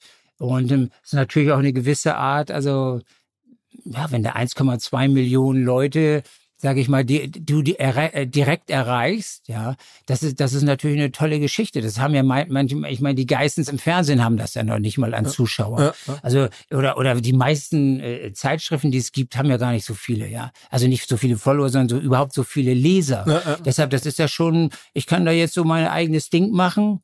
Und ähm, für mich ist das so mein kleiner Fernsehsender. Da mache ich eben auch keiner redet mir da rein. Und wenn ich eben mache hier, äh, vor paar Tagen hatte ich so äh, Bohlens Bio Beauty Palace oder so. Ja, ich gesehen, ne? das, das macht mir einfach Spaß, ja. Mir irgend so einen Quatsch ausdenken und so. Und, äh, Guckst du dir andere Instagram-Leute an, amerikanische Musiker, deutsche, weiß ich nicht, Entertainment-Stars, wie die das machen und sagst über Also die Zeit fehlt mir dann wirklich. Ich, ich mache einfach alles und, aus, aus und dem Bauch heraus. Alles aus dem Bauch raus. Also wenn mir jetzt gleich irgendwie was einfällt, also ich habe ja jetzt für morgen noch nichts. Also irgendwas muss mir jetzt irgendwann heute noch einfallen, ja. Wa- Was, was machst du denn?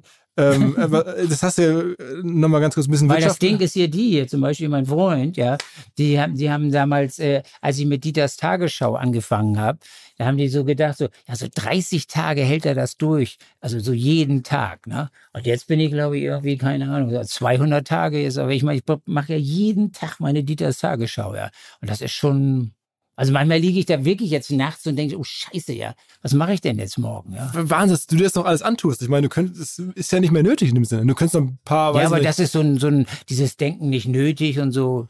Also setz dich doch zur Ruhe jetzt nur, weil man jetzt äh, ausgeseucht hat oder so. Das, das, das, das Leben besteht doch nicht drin, dass man auf dem Stuhl sitzt und da vor sich hinschnarcht. Ja, ja meins jedenfalls nicht. Also mein Ziel war es nie, mit einer Yacht auf einer Insel zu liegen und ich finde äh, Palmen nach vier Wochen langweilig. Okay, also das heißt, du bist getrieben, da was zu machen, auch ein bisschen dabei zu sein und zu gucken, was geht. Also das Leben richtig auszureizen sozusagen. Ja, bisschen stimmt nicht an der an, an, der, an dem. Satz, aber, aber sonst stimmt alles, ja. Und, und Es was, macht wahnsinnigen Spaß, was zu machen. Was mir bislang überhaupt gar nicht klar war, ist, jeder Hersteller von Produkten jeglicher Art kann ein Volksprodukt sein in Kooperation mit der Bild. Das ist insofern natürlich spannend, weil die Bild eine Wahnsinnsreichweite hat, fast 50 Prozent der deutschsprachigen Bevölkerung erreicht und halt dieses Label Volksprodukt vergibt an Partner. Seit 21 Jahren machen sie das. Mittlerweile gibt es 220 verschiedene Volksprodukte und es werden weitere gesucht. Es gab schon Zahnbürsten, Volksakkus, aber auf der Website habe ich gesehen, sie suchen zum Beispiel einen Partner für eine Volkszahnzusatzversicherung oder für eine Volkspizza oder für einen Volksstaubsauger. Also, wer solche Produkte herstellt und auch in größerer Kapazität produzieren könnte, denn erfahrungsgemäß spricht der Verkauf nach einer solchen Kampagne ziemlich an, wendet euch bitte an einen Vermarkter, der Bild. Die Firma heißt Media Impact. Und Media Impact sagt übrigens auch, dass 80% derjenigen, die schon mal eine Kampagne in dem Bereich gebucht haben, das wieder tun. Wer jetzt hier erstmals von dieser Möglichkeit gehört hat, bekommt auf seine erste Buchung auch ein Media-Bruttovolumen von 220.000 Euro on top. Wendet euch dazu bitte direkt an Media Impact ein Wort de slash Bild slash Volks-Produkt und erwähnt einfach im Gespräch mit den Ansprechpartnern und Ansprechpartnern dort, dass ihr über OMR kommt und dann gibt es diesen Zuschlag. Zurück zum Podcast. Machst du auch Investments? Ich meine, du hast jetzt eine Menge Kapital. Du könntest ja mit deinem Geld arbeiten, könntest dich an Firmen beteiligen oder sagen wir mal, die, all die Sachen, die du früher nicht konntest, selber einen Musikverlag gründen, könntest du alles machen. Also du könntest Startups, jeder redet über Startups, könntest dich auch bei ein paar einkaufen, mitspielen oder denen helfen mit deiner Reichweite, machst, aber machst du nicht. Doch. Ja? ja also äh, alle meine Assets äh, verdienen mehr Geld als, als diese Firlefanz Musik oder so. Musik ist für mich Hobby jetzt äh, und meine anderen Assets äh, verdienen äh, einfach die richtig die Kohle. Aber Assets sind dann was? Immobilien, ah, okay. Aktien. Okay. Was man so hat. Okay, okay, okay. Also das heißt, du machst, du bist schon auch wirklich Investor, also du kaufst dem. Ja, also die, die, die neun Stunden bin ich bei Instagram und vier, fünf Stunden bin ich mit den Bankern am Gange. Ach wirklich? Okay, okay, okay. Aber das heißt, du machst nur Aktien, machst nur reife Firmen, börsennotierte Firmen, keine Startups oder sowas. Also da, ich bin nicht so risikobereit. Also wenn jetzt jemand käme und würde mir eine Idee erzählen, aber das glaube ich nicht, also äh, äh wo man es machen müsste, hm, dann, dann würde ich es vielleicht machen. Aber das zu erkennen, also ein Hit erkenne ich, glaube ich, ja. Aber wenn jetzt hier einer steht mit so einer App oder so und der wird mir sagen, ich weiß nicht, keine Ahnung, ja, äh, ich weiß nicht, ob ich es erkennen würde, da bin ich ganz ehrlich. Also, also deshalb mache ich lieber, ich glaube, einfach eine BASF zu kaufen, bei, bei, sag ich mal, um die 60 und du hast eine, eine, eine Rendite von, also durch die Ausschüttung von 4,7 Prozent. Das macht irgendwie mehr Sinn als in irgendein so komisches Startup da. Weil du musst bei Startups, glaube ich, ganz ehrlich, Gießkanne und, sag ich mal, 50 Dinger vielleicht machen und, und zwei gehen dann auf, wenn du Glück hast. Ja.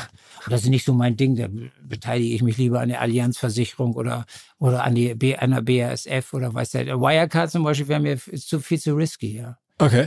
Und sag mal, die, ähm, die Klamotten, du trägst gerade wieder Camp David seit Jahren trage, im ich Fernsehen. immer. Ja, genau. Camp, ist dein Ding. Da bist du aber auch nicht beteiligt, zumindest nicht öffentlich. Nee, nee, nee, nee, ich bin nicht beteiligt. Das war, die kamen am Strand, ich saß da so und dann haben die gesagt, ach, willst nicht unsere Sachen anziehen? Und dann habe ich gesagt, ja, muss mir erstmal die Sachen zeigen. Und dann kamen die zwei Wochen später, und dann war ich da immer noch am Strand. Dann haben die da diese T-Shirts dahin gelegt und so. Und das ist, das, das, ich fand das geil. Ja, und, ähm, und die hatten damals 900 Euro Gewinn und waren so drei Typen aus, aus, aus Berlin. Ja, total nett. Total, das, und daran hat sich nie was geändert. An den 900 Euro hat sich ein bisschen was geändert. Ja. Kann man ja im Handelsregister nachlesen. Ja, genau, genau. Ne? Das ging dann so. Und ähm, aber es ist einfach geil, weil ich zum Beispiel will, wenn ich sage, was meine Jeans, die klemmen mir so. Was hast du denn? Jeans? Hey, close. Ja, das, ja, aber das ist im, so eine Jeans, das kann ich eben nicht ab, ja. Also das, weil das, das zweckt dann hier und das zweckt dann da. Und deshalb, guck mal, pass, pass mal, fass, fass mal meine, zieh mal meine Jeans. Zieh, zieh, oh, ja, ja, ja, richtig. Oh, Elastik, so richtig. Ja, ja. Das ist wie, wie, wie, das wie eine Turnhose. Das ist wie Leggings. Das ja. ist so geil. Wenn die Leute wüssten, was für eine geile Jeans wir machen, ja, ja. würde jeder nur noch in unseren Jeans rumlaufen. Aber unseren sagst du schon. Aber die Firma, du machst alles aus Freundschaft oder die geben dir ein kleines... Äh, ja, die, ich kriege natürlich alles, was ich will. Also wenn ich sage, ich möchte morgen eine goldene Jacke haben mit einem Pups da hinten drauf, dann. Aber du bist doch Businessman genug zu sagen, Mensch Jungs, ihr habt eine riesen Firma aufgebaut mit mir als Kern. Ja, die, ja ich krieg da so ein bisschen was für.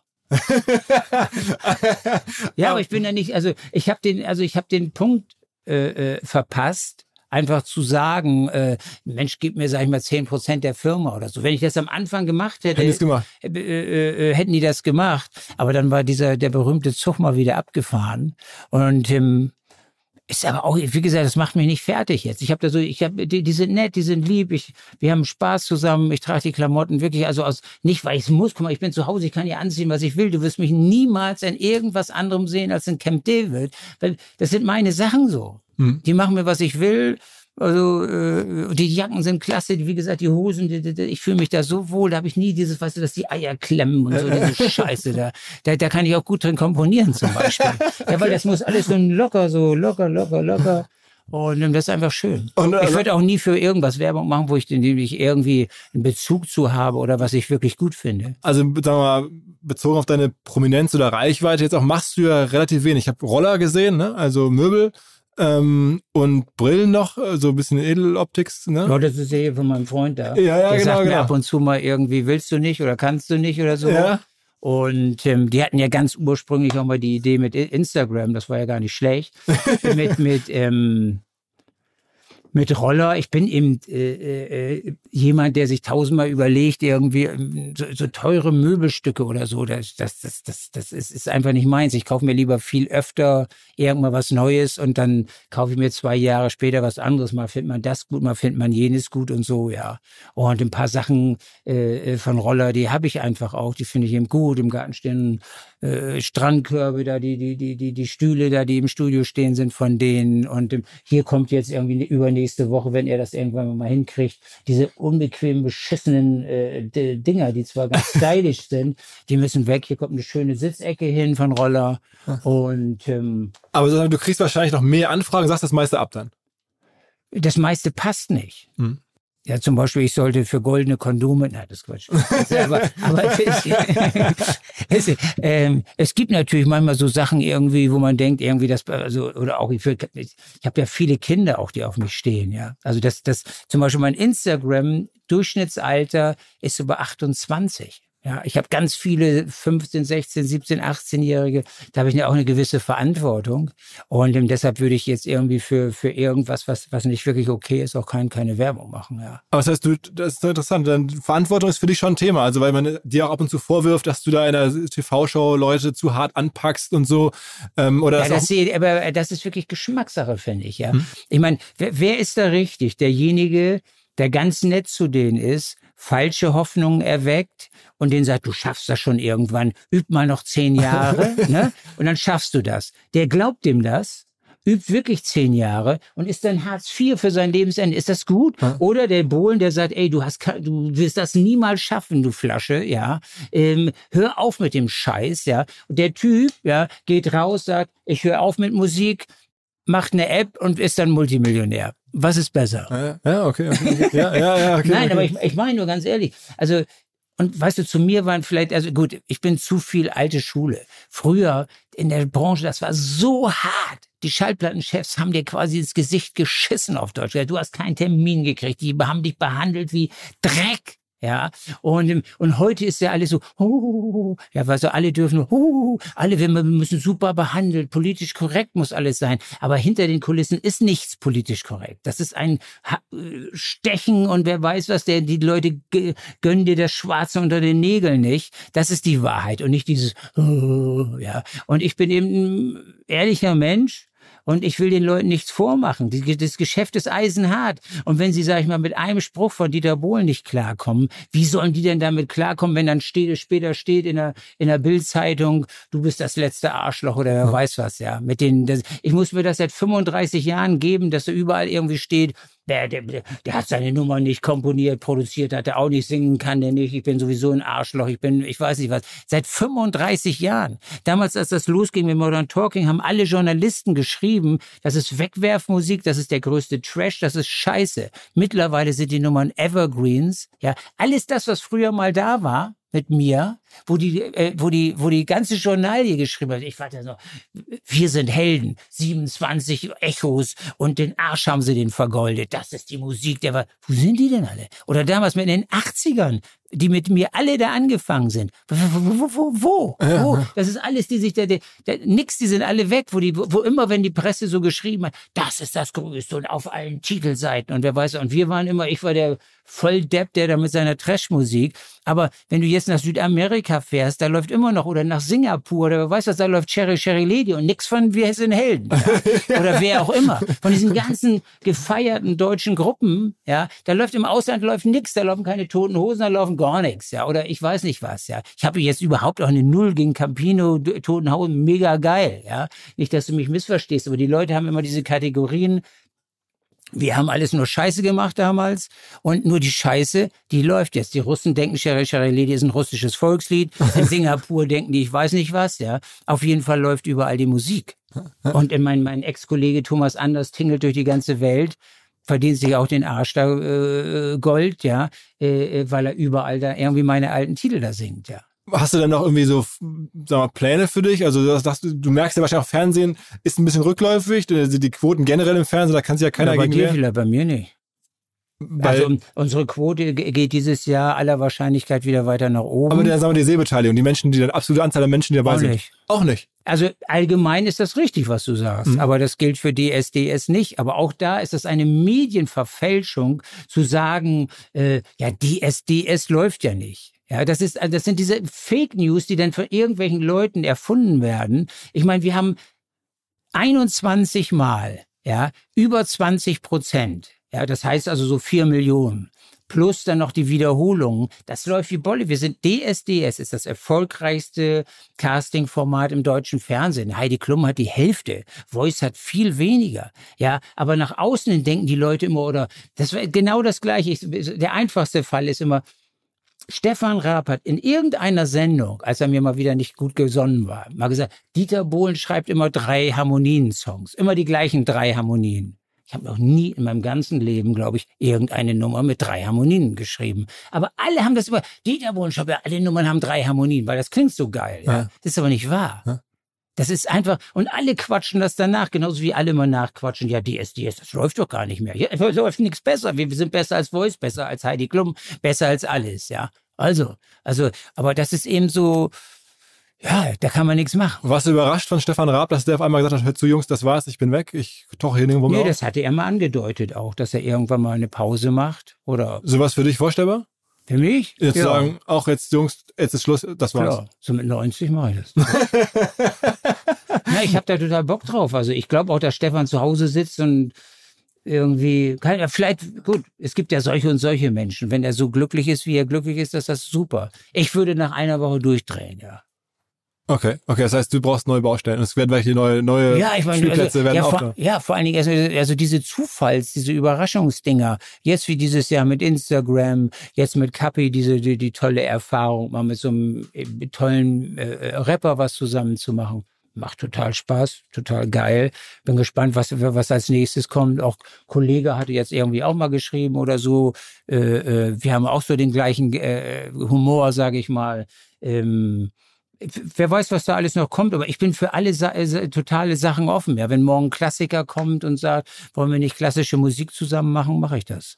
Und dann in deine Instagram-Leute, die Meganer hast du die ja genannt. Mhm. Sowas denkst du dir auch alles einfach so aus Bock selber aus. Das ist dann so irgendwie, Ja, ich weiß nicht, wie du dir das aus, au- wie, wie, wie du dir Ausdenken vorstellst. Das ist ja alles nur immer eine Sekunde, ja.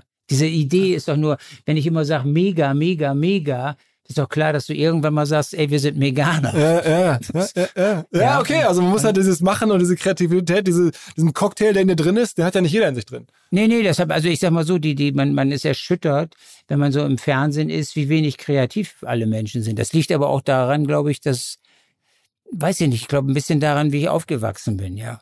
Also es gab damals nicht so viele Ablenkungen. Man saß zu Hause, da wir, in so einer einsamen Straße haben wir gewohnt, da waren auch keine Kinder und so. Und da musste ich mich so den ganzen Tag selber beschäftigen. Vielleicht kommt es daher. Und ich habe immer schon irgendwie, dann überlegt man sich irgendwas, baut sich irgendwie aus paar Stöckern ein Wigwam und denkt auf einmal, man ist Winnetou. Und so war mein ganzes Leben irgendwie. Ja, unfassbar. Also, Ähm, ja, ich finde es äh, sehr beeindruckend, sehr auch inspirierend vielleicht für viele, die es jetzt gehört haben oder die es demnächst hören werden. Ja, vor allen Dingen, also ein Tipp habe ich allen. Also wenn die Leute alle sagen, das wird nix und so, da darf man sich nicht äh, vom, vom Weg abbringen lassen. Ja, also alle haben bei mir immer zu jedem Zeitpunkt gesagt, mach es nicht und mach dies nicht, mach das nicht, mach jenes nicht. Dann gab es immer 600 Gründe, warum ich das nicht machen soll. Wenn du darauf hörst oder und dann ist natürlich das andere, wenn du was machst, musst du immer darauf gefasst sein, dass das eigentlich keiner gut findet. Gerade wenn du große Sachen machst. Große Sachen finden eigentlich immer alle scheiße. Ja, das ist irgendwie, so die Masse lehnt das immer irgendwie ab, wenn du mit irgendwas Tollem um die Kurve kommst. Habe ich jedes Mal gesehen. Also jetzt zum Beispiel, guck mal, vor einer Woche kam Capital Bra raus mit Cherry Cherry Lady. Meine Leute, da haben fast alle, alle Follower fast gesagt, das ist Kacke, ja. Jetzt eine Woche später, schon, sagen wir mal, 50 Prozent, die es geil finden. Warte ich jetzt noch drei Wochen, glaube ich, bin ich bei 80 Prozent, die es geil finden. Die Leute brauchen so, also man kann nicht erwarten, dass du irgendwas zeigst den Leuten und dass die gleich jubeln. Das ist nicht so. Es gibt eigentlich, ich hatte noch nie in meinem Leben irgendwas, wo alle gesagt haben, geil. Sondern es ist immer so, die meisten sagen Scheiße und so. Aber die Zahlen gehen ja schon irgendwo recht. Ja, ja, hin, ja, hinterher. Zahlen kommen immer hinterher. Aber vorher, du stehst mit irgendwas da, ja, und alle Leute sagen erstmal, oh, Scheiße, du. Deutsche Bahn. Das. Machst du das, das, als ich hier gesagt habe, hier, äh, ich will, komm, ich mache jetzt mal ein Konzert, das kann da 10.000 Leute, dass Carina da erstmal, die, die, die, sind, sind die Bratpfannen aus der, aus, äh, die Bratkartoffeln aus der Pfanne gefallen. Ja. Bist du irre? Ja, was soll das? Und so. Also auch jetzt hier im Haus ist das nicht so, dass, dass, dass, oder ich überlege jetzt gerade, ob ich nicht mal wieder ein Album machen soll. Das ist wirtschaftlich völlig Kacker, ja. Ich kann mit jedem Asset, also wenn, also wenn ich mich um die, mit die Zeit, die mich das kostet, das ist, ist ein reines Hobby. Also wenn du da, da Börsen Ja, wenn ich, würdest, wenn ich heute jetzt zwei, zwei komische Sachen kaufe, irgendwie in Amerika oder so, dann bringt das das X-fache von dem. Also ja? komisch in Amerika heißt äh, Unternehmensanlage. Ja, ja, ja. Wollen nur eine Apple kaufen oder irgendwas, eine Firma kaufen, sage ich mal, wo ich glaube, oh, hier guck mal die Banken. Deutsche Bank. Deutsche Bank ruft an. ja, ich habe jetzt zu allen Firmen, die auch das DB in ihrem, was ist der Deutsche Bank, Dieter hm. Bohlen, dann geht's aber ja auch weiter, Daimler-Benz und so. Ja. Deutsche Bahn. Also äh, für, mit denen mache ich immer gerne was, ja. Das denke ich, das ist so. Ich, ich glaube, so, ja, das nein, kann ich, nicht wahr sein. doch, ich, ich glaube auch so an, an komisches, weißt du, so, ich heiße ja Dieter Bohlen, DB. Also wenn ich was mit der Deutschen Bank mache oder mit Daimler-Benz oder mit der Deutschen Bahn, ist das irgendwie gut. Das ist wie so Familie, ja. Die sehen das nicht so, aber ich sehe das. das ist äh, unfassbar. Also monstergeiler Podcast. Ich bin total begeistert, Dankeschön. was du so erzählst, äh, wie du so drauf bist, ein bisschen hinter die Kulissen, ein bisschen über Business und deine, deine Reise zu sprechen. Ähm, ich hoffe, du bleibst sozusagen der ganzen Medien- und Marketingwelt noch ein paar Jahre erhalten und machst dann noch ein paar ungewöhnliche Sachen. Vielen, vielen Dank. Ja, ich habe zu danken. Sehr, sehr gerne. Zur Abwechslung jetzt mal vollkommen schamlos und offene Selbstvermarktung und Werbung für unser OMR Festival am 7. und 8. Mai. Dort sind wir gerade in der absoluten Planungshochphase. Das heißt, wir verkaufen jetzt letzte Standflächen, wir planen, wie halt dort alles laufen wird Anfang Mai. Und weil das so ist und weil wir noch einige Flächen und Möglichkeiten, Masterclasses, Präsenzen frei haben, wollte ich nochmal dazu aufrufen, sich da bitte zu melden, wer noch nach neuen Kunden, nach neuen Leads sucht, wer eine Plattform sucht, um seine Brand transparenter und sichtbarer zu machen, wer in irgendeiner Form nach Nachwuchs, nach Talenten sucht. All das können wir ermöglichen. Ihr könnt bei uns gesehen werden, ihr könnt bei uns wirklich wachsen, aber halt nur jetzt in diesen Tagen, denn irgendwann müssen wir dort die Bücher schließen, weil die Planungszyklen Richtung Mai dann zu kurz werden und vielleicht auch, weil einfach alles verkauft ist. Deswegen jetzt nochmal der Hinweis, denkt an unser Festival jetzt, wer dabei sein möchte, mit Masterclass, mit Speaking, mit vor allen Dingen aber Präsenzen auf der Fläche, mit Ständen. Einfach ganz kurze Mail an inbound.omr.com. Innerhalb eines Tages melden sich da eine Kollegin, ein Kollege und dann startet die Zusammenarbeit.